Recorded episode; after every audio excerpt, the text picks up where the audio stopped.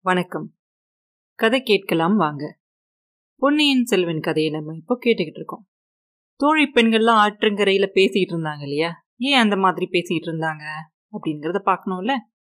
தொள்ளாயிரத்தி எண்பது வருஷங்களுக்கு முன்னாடி இந்த கதை நடந்துச்சு. அப்போ சுந்தர சோழ மன்னர் ஆட்சி செஞ்சுக்கிட்டு இருந்தார். அவரோட ஆட்சி ரொம்ப நல்லா இருந்துச்சு சோழ நாடு. அவர் கொஞ்சம் வருஷங்களுக்கு முன்னாடி தான் ராஜாவானாரு. அவருக்கு முன்னாடி யார் ராஜாவா இருந்தா? கண்டராதித்தர் அப்படிங்கிறதவரு அவருக்கு முன்னாடி ராஜாவாக இருந்தார். கண்டராதித்தர் காலத்தில் என்ன ஆச்சு அவர் பயங்கரமான சிவபக்தராக இருந்தார். சிவஞான கண்டராதித்தர் அப்படின்னும் சொல்லுவாங்க. ரொம்ப சிவபக்தியிலேயே சிரத்தையாக இருந்ததுனால அவர் வந்து வேற நாடுகள் எல்லாம் போய் சோழ நாட்டோட சேர்க்கணும் அப்படின்னு நினைக்கல. அவர் பாட்டு பக்தியோட இருந்தார். அதனால சுந்தர சோழர் ராஜாவாகிற காலத்துல தென் திசையிலிருந்தும் வடக்கு திசையிலிருந்தும் நிறைய பகைவர்கள் வர ஆரம்பிச்சிட்டாங்க. சோழ நாட்டை வந்து தாக்கலாம் அப்படின்னு எல்லாரும் கிட்ட வந்துட்டாங்க. கண்டராதித்த சோழர் இறந்த அப்புறம் அறிஞ்சியர் ராஜாவானார். அவர் ஓராண்டு காலம்தான் ராஜாவா இருந்தார். அதுக்கப்புறம் அவர் இறந்துட்டார். அதுக்கப்புறம் சுந்தர சோழர் சிம்மாசனம் ஏறினார். அவர் வந்து ஒரு நல்ல வீரன். போர் திறமைகள்லாம் அவர்கிட்ட நல்லா இருந்துச்சு. அதனால அவர் என்ன பண்ணாரு? ஒரு படையை திரட்டி முதல்ல தென் திசையிலிருந்து யாரெல்லாம் வந்து சோழ நாட்டை தாக்குனாங்களோ அவங்கள போய் போர் செஞ்சார். சேவூர் அப்படிங்கிற ஒரு இடத்துல போர் செஞ்சாங்க. பாண்டியன் நாட்டு மன்னனோட போர் நடந்துச்சு. சோழர்கள் வந்து பாண்டியர்களை முறியடிக்க போறாங்க. அப்படி இருக்கிற நிலைமையில என்னாச்சு? பாண்டியர்களுக்கு துணையா அவங்களுக்கு உதவி செய்யறதுக்காக சிங்கள நாட்டில இருந்து மஹிந்தன்கிற மன்னன் வந்து போரெல்லாம் பண்ண ஆரம்பிச்சாங்க. அவனும் வந்து உதவி செஞ்சான். அப்படி இருந்தாலும் சோழர்களோட படை வந்து ரொம்ப பலமா இருந்துச்சு. அந்த சேவூர் போர்ல பாண்டியனையும் அந்த சிங்களத்து படையும் முறியடிச்சிட்டாங்க. சின்ன பின்னமாக்கிட்டாங்க. ஆனாலும் கூட அந்த பாண்டியன் போர்லையும் தோத்து போயிட்டான். நாட்டியும் கிடையாது ராஜாவாவும் இருக்க முடியாது. எல்லாம் போயிட்டாலும் கூட உயிரை மாத்திரம் காப்பாத்திக்கிட்டு ஒரு பாலைவனம் மாதிரி இருக்கக்கூடிய ஒரு இடத்துல இருக்கிற ஒரு மலை குகையில போய் ஒளிஞ்சுக்கிட்டான். அந்த சேவூர் போர்ல ஈழத்திலிருந்து வந்திருந்தாங்க இல்லையா படை வீரர்கள்? அவங்கள நிறைய பேர் செத்து போயிட்டாங்க. மிச்சம் இருந்த கொஞ்சம் பேர் வந்து அவங்களோட வீரத்தை பத்தியும் புகழை பத்தியும் யாரும் பேசணும்னு நினைக்காம அவங்களும் உயிர் பொழைச்சா போதும்னு சொல்லி அவங்களும் திரும்பி ஓடி போயிட்டாங்க. இந்த மாதிரி பாண்டியர்களுக்கும் சோழர்களுக்கும் நடக்கிற அந்த போர்ல கொஞ்ச நாளவே இந்த சிங்களன் நாட்டு மன்னன் வந்து தலையிட்டு உதவி செஞ்சுக்கிட்டே இருந்தான். அதனால என்ன நினைச்சாங்க சோழர்கள் இந்த சிங்கள நாட்டு மன்னனுக்கும் ஒரு நல்ல பாடம் கற்பிக்கணும். நம்ம அவன் கூட போர் செய்ய போகல இல்ல அப்புறம் எதுக்காக அவன் வந்து இப்படி துணையா நின்னா? அப்படின்னு சொல்லி நினைச்சுக்கிட்டே இருப்பாங்க. சரின்னு சொல்லி சோழர்கள் எல்லாரும் சேர்ந்து சோழர்கள் எல்லாரும் சேர்ந்துனா என்னது? சோழ நாட்டுக்குள்ளே இருப்பாங்களே சிற்றரசர்கள் எல்லாம்? எல்லாரும் சேர்ந்து தளபதிகள்லாம் சேர்ந்து ஒரு படையெல்லாம் திரட்டி ஈழ நாட்டு மேலே போர் செய்வோம். அப்பதான் இந்த மகிந்த மன்னனுக்கு ஏதாவது கொஞ்சம் அறிவு வரும் அப்படின்னு சொல்லி போர் செய்யலான்னு முடிவு பண்ணுவாங்க. அந்த படைக்கு யாரை தலைவரா அதாவது தளபதியா போடுறது அப்படின்னு யோசிக்கும் போது கொடும்பாலூர் சிறிய வேளார் சின்ன வேளார். அவரை தான் அந்த படைக்கு தளபதியாக்கி ஒரு பெரும் படையை அனுப்புவாங்க சோழ நாட்டிலிருந்து. அந்த எல்லா சேனைகளும் ஒரே நேரத்தில் போய் சேர முடியாது ஈழ நேரத்தில் அப்போ என்ன ஆயிரும்? முதல்ல போன சேனை மாத்திரம் சண்டை போட ஆரம்பிச்சிருவாங்க. சிங்கள மன்னன் இருக்காளிய மகேந்தன் அவனோட சேனாதிபதியான சேனா அப்படிங்கிறவர் வந்து முதல்ல வந்து இந்த சேனையோடு போர் ஆரம்பிச்சிடுறாரு. போர் பயங்கரமாக நடக்குது. அந்த போர்ல யாரு? பராந்தகன் சிறிய வேளாண் போனாரலிய கொடும்பாலூர்ல இருந்து அவர் வீர மரணம் எழுதுறாரு இந்த செய்தி வந்து பாலைவனத்துல அந்த மலை குகையில உட்காந்து ஒளிஞ்சுக்கிட்டு இருக்கால வீரபாண்டியன். அவனுக்கு தெரிஞ்சதும் அவனுக்கு மறுபடியும் தைரியம் வந்து மறுபடியும் ஒரு பெரிய படையை திரட்டிக்கிட்டு சோழ நாட்டு மேல மறுபடியும் போருக்கு வரான். இந்த தடவை அவன் போர் செய்யும் போது மறுபடியும் சோழ நாடு பாண்டியனை ஜெயிச்சிருது. போர் செஞ்சது யாரு இந்த தடவை சோழ நாட்டுல இருந்து சுந்தர சோழரோட பெரிய பையனான ஆதித்த கரிகால் வீரபாண்டியனையும் கொண்டுடுறாரு அந்த போர்ல. அதனால ஆதித்த கரிகாலருக்கு வீரபாண்டியன் தலை கொண்ட கோபுர கேசரி அப்படிங்கிற ஒரு பேரும் இருக்கு. பாண்டியனை ஜெயிச்சாச்சு. ஆனாலும் இந்த சிங்கள மன்னனுக்கு நிச்சயமா ஒரு நல்ல பாடம் கற்பிச்சே ஆகணும் அப்படின்னு சொல்லி எல்லாரும் நினைக்கிறாங்க. அதனால சுந்தர சோழர்கிட்ட சொல்லி மறுபடியும் ஒரு பெரிய சேனையை திரட்டுறாங்க. சேனையெல்லாம் தயாராயிடுச்சு. இப்ப யார் இந்த சேனைக்கு தளபதியா போடுறது? அப்படிங்கும் போது நிறைய வீரர்கள் இருக்காங்க இல்லையா சோழ நாட்டுல? நம்ம பழுவேட்டையிற மாதிரி மழை மாதிரி சம்பு மாதிரி நிறைய பேர் இருக்காங்க. எல்லாரும் முன் வராங்க. நான் இந்த இதுக்கு தளபதியா போறேன் நான் இந்த இதுக்கு தளபதியா போறேன். அப்போ நிறைய போட்டி வந்தது எல்லாருக்குள்ள கொஞ்சம் பொறாமையும் வந்துடுது யாரை அனுப்புறது அப்படின்னு சுந்தரச்சோழர் யோசிக்கும் போது அவரோட பெரிய பையனான ஆதித்த கரிகாலர் வந்து என்ன பண்ணிட்டு இருக்காரு? வடதிசை பக்கமா ராஷ்டிர குற்றர்கள் கிட்ட இருந்து வந்திருந்த அபாயத்தை போக்குறதுக்காக அங்க போய் போர் செஞ்சு அவங்கள ஜெயிச்சிடுறாரு. ராஷ்டிர குற்றர்களை ஜெயிச்சிட்டாரு. இன்னும் மேல வடக்கே போய் அடுத்து இருக்கிறதையும் சோழ நாட்டுக்குள்ள கொண்டு வரணுங்கிறதுக்காக அவர் அங்க தயார் நிலையில இருக்காரு சேனைகளோட. அதனால அவரால் வர முடியாது. இங்கே ஒரே போட்டியும் பொறாமையுமா இருக்கு. யார் மனசும் கஷ்டப்பட்டாம இருக்கணும் எல்லாம் நல்லபடியா நடக்கணும் அப்படின்னா என்ன பண்றது அப்படின்னு யோசிச்சு சுந்தர சோழரோட சின்ன பையனான அருள்மொழிவர்மர் முன்னாடி வராரு. முன்னாடி வந்து அவங்க அப்பா கிட்ட சொல்கிறாரு அப்பா எனக்கும் ரொம்ப நாளாக இந்த பாட்டிகளுக்கும் அத்தைகளுக்கும் நடுவில் இந்த அந்த புறத்துலேயே இருந்து ரொம்ப ஒரு மாதிரியாக இருக்குது நான் இந்த இலங்கை போருக்கு தளபதியாக போகிறேன் தயவு செஞ்சு என்னை ஈழத்துக்கு அனுப்புங்க அப்படின்னு சொல்லி கேட்குறாரு அவங்க அப்பா கிட்ட. அப்பா அருள்மொழிவர்மருக்கு வயசு பத்தொம்போது அவர் சுந்தர சோழரோட செல்ல பையன். பழையாறை அரண்மனையில் இருந்து ராணிமார்களோட செல்ல குழந்தையா அவர் இருந்தார். சோழ நாட்டுக்கே அவர் தான் ரொம்ப செல்ல பிள்ளை.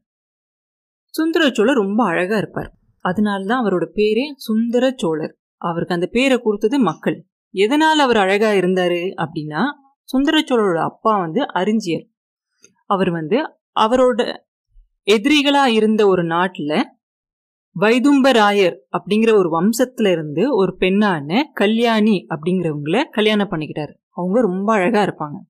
அந்த அறிஞ்சியருக்கும் கல்யாணிக்கும் பிறந்த பையன்தான் சுந்தர சோழர் அதனால இவரும் ரொம்ப அழகா இருப்பார்.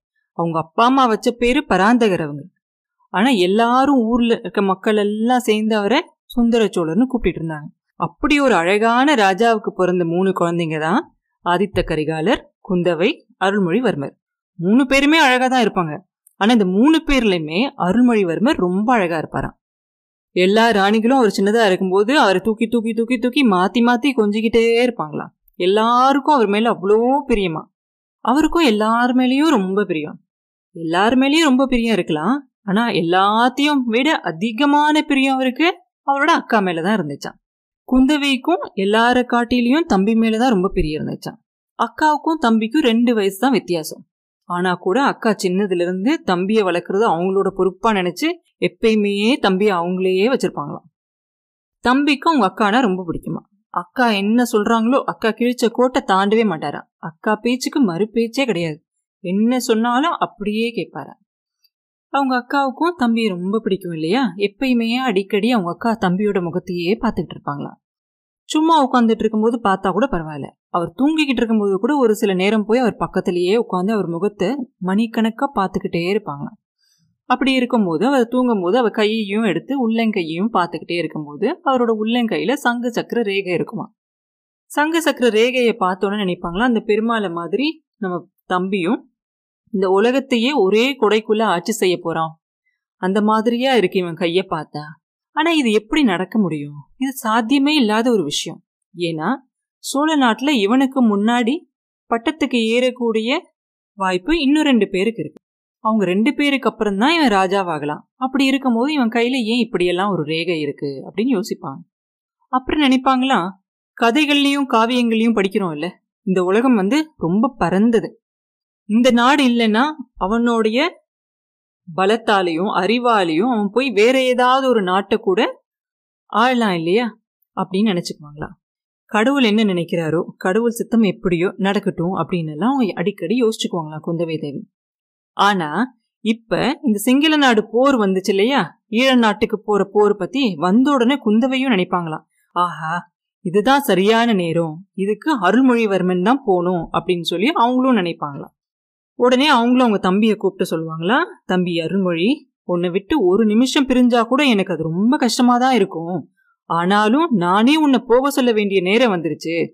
நீ தான் இந்த இலங்கை படையோட தலைவனா போகணும் அப்படின்னு சொல்லுவாங்க. இளவரசருக்கு ஒரே சந்தோஷமாயிரும். எங்க அக்கா நம்மளை அனுப்பாம விட்டுருவாங்களோ? அப்படின்னு நினைச்சுக்கிட்டு இருப்பாரு.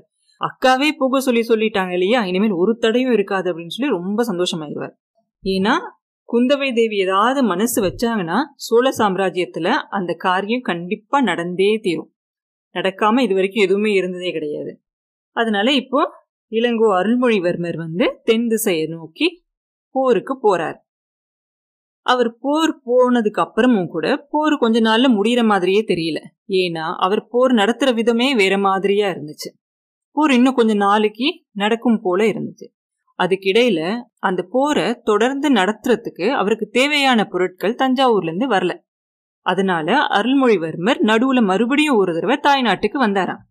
வந்து அவங்க அப்பா கிட்ட சொல்லி அவருக்கு என்னென்ன வேணுமோ அதெல்லாம் அனுப்ப சொல்லி சொல்லிட்டு மறுபடியும் போனாராம்.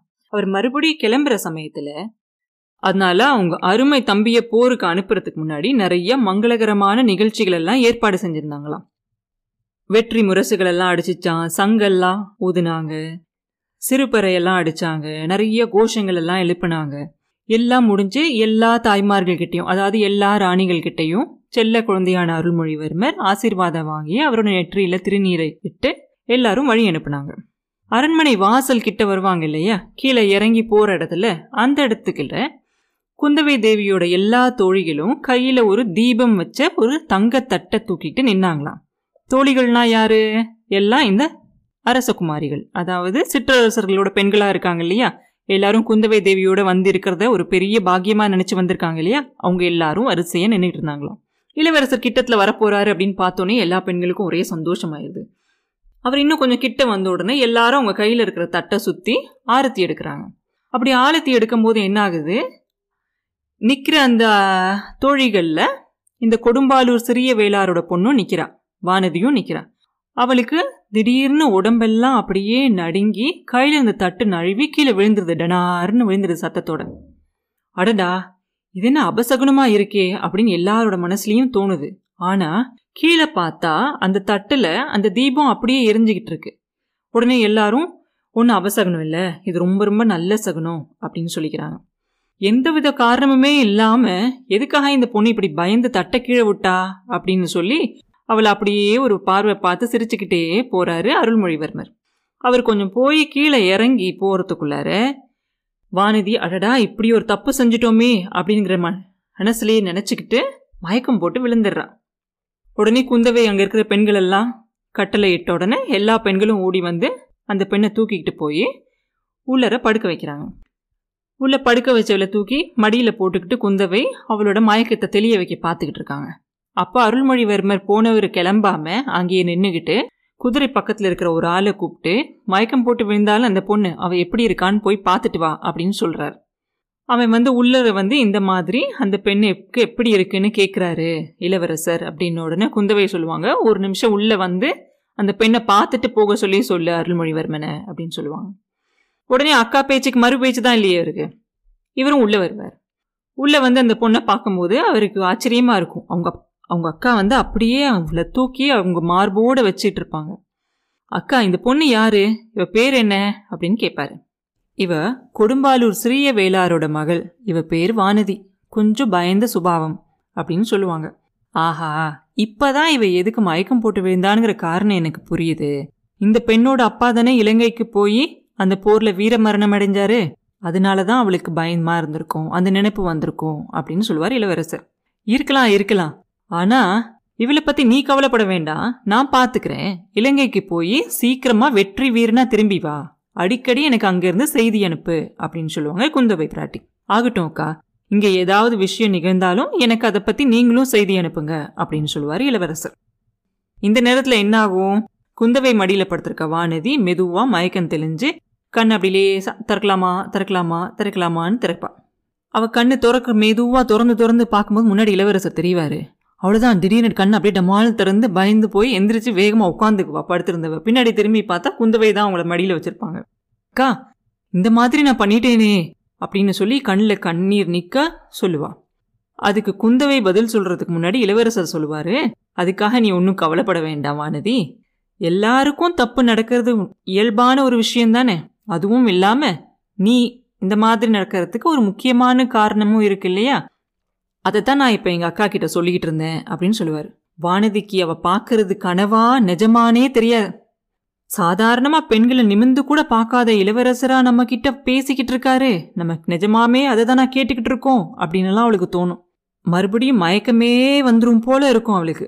இளவரசர் அப்போ எந்திரிச்சு அக்கா சேனையெல்லாம் வழியில் காத்துக்கிட்டு இருக்காங்க நான் கிளம்புறேன். எனக்கு நீங்கள் செய்தி அனுப்பும்போது இந்த பொண்ணுக்கு உடம்பு எப்படி இருக்கு? அப்படிங்கிறதையும் சொல்லி அனுப்புங்க. அப்பா அம்மா இல்லாத பொண்ணு இல்லையா? பத்திரமா பார்த்துக்கங்க அப்படின்னு சொல்லிட்டு போயிடுவார் அப்பையிலிருந்தே குந்தவை வந்து வானதியை ரொம்ப ஜாக்கிரதையாக பார்த்துக்குவாங்க எங்கே போனாலும் அவங்க கூடையே கூட்டிகிட்டு போவாங்க. அவளுக்கு பயமெல்லாம் போகிறதுக்கு என்ன பண்ணணுமோ அதெல்லாம் செய்வாங்க. அவங்க கற்றுக்கிட்டு இருக்கிறது அவங்க படிச்சிருக்கிறது எல்லாத்தையும் அவளுக்கும் சொல்லி கொடுப்பாங்க. அவளும் எல்லாம் தெரிஞ்சுக்கணும் அப்படின்னு நினைப்பாங்க. அதனால தான் மீதி பெண்களுக்கும் வானதியை பார்த்தா பொறாமையாக இருக்கும். அதுக்கப்புறமும் வானதி அந்த மாதிரி ஒரு நாலஞ்சு தடவை மயக்கம் போட்டு விழுந்திருக்கா. ஒரு ஒரு தடவையும் எந்திரிச்ச உடனே பயங்கரமாக தேமி தேமி அழுவா. ஏன் இப்படி அழுகிற? அப்படின்னு கேட்டால் தெரியலையே அக்கா என்னையை மன்னிச்சுக்கோங்க அப்படின்னு சொல்லுவா. உடனே அவளை கட்டி பிடிச்சி என்ன செய்யணுமோ அதெல்லாம் குந்தவே செய்வாங்க. இதெல்லாம் பார்த்துக்கிட்டு இருக்க மீதி பெண்களுக்கும் அதனால தான் பொறாமை அதிகமாகிட்டே அதிகமாகிட்டே அதிகமாகிட்டே போகும். அதனால தான் அவங்க அந்த ஆற்றங்கரையில் இருக்கும்போது இந்த மாதிரியெல்லாம் வானதியை பற்றி பேசிக்கிட்டும் இருப்பாங்க. அடுத்து என்ன நடந்துச்சு? நம்ம வீரன் என்ன ஆனாரு? அப்படிங்கிறத அடுத்த பதிவில் பார்ப்போம் மீண்டும் உங்களை அடுத்த பதிவில் சந்திக்கும் வரை உங்களிடமிருந்து விடைபெறுவது உண்ணாமலே பாபு. நன்றி.